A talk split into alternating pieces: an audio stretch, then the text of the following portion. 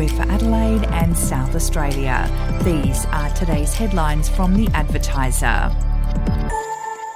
Extra flights will be scheduled into Adelaide from Doha and Auckland to keep pace with growing demand since Covid-19 restrictions eased, as new airport data shows the number of weekly domestic airline seats has exceeded pre-pandemic levels. Qatar Airways has announced its service between Doha and Adelaide, and the extension of the route, which connects Adelaide and Auckland, will increase from 3 to 5 flights weekly from July 1. The two additions will take the airline to 33 weekly flights to Australia.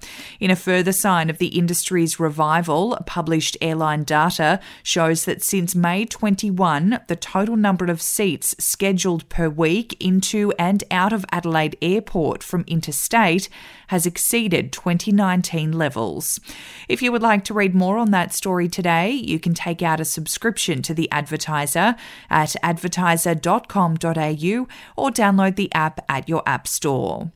Richard King's future as APY Lands General Manager is in doubt after a string of scandals has put his senior position under review.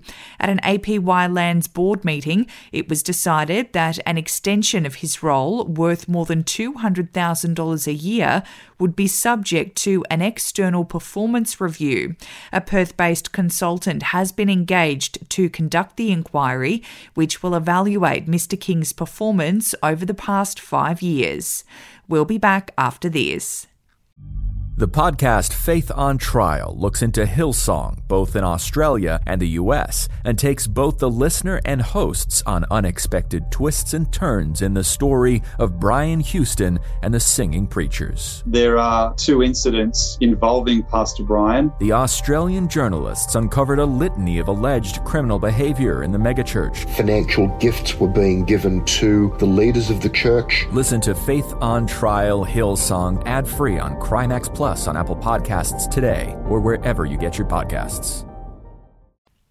A giant illuminated ring is planned for the Adelaide Square, named after the British surveyor who designed the city, Colonel William Light. Funding of $300,000 from the Adelaide City Council will be used to create the artwork as part of the Illuminate Adelaide Winter Festival.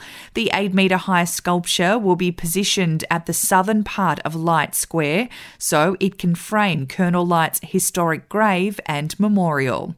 And in sport, Port Adelaide refused to let the sun set on its finals dream, the Power seeing off a furious challenge by Gold Coast on Sunday to win by 2 points.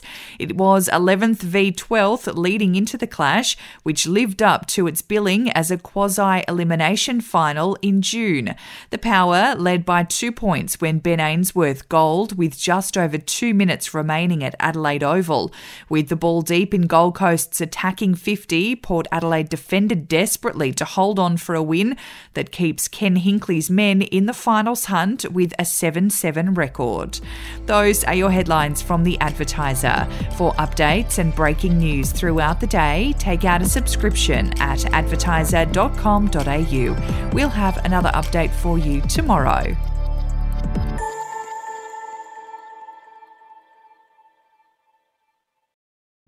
The podcast Faith on Trial looks into Hillsong, both in Australia and the US, and takes both the listener and hosts on unexpected twists and turns in the story of Brian Houston and the singing preachers. There are two incidents involving Pastor Brian. The Australian journalists uncovered a litany of alleged criminal behavior in the megachurch. Financial gifts were being given to the leaders of the church. Listen to Faith on Trial Hillsong ad-free on Crimex Plus on Apple Podcasts today or wherever you get your podcasts.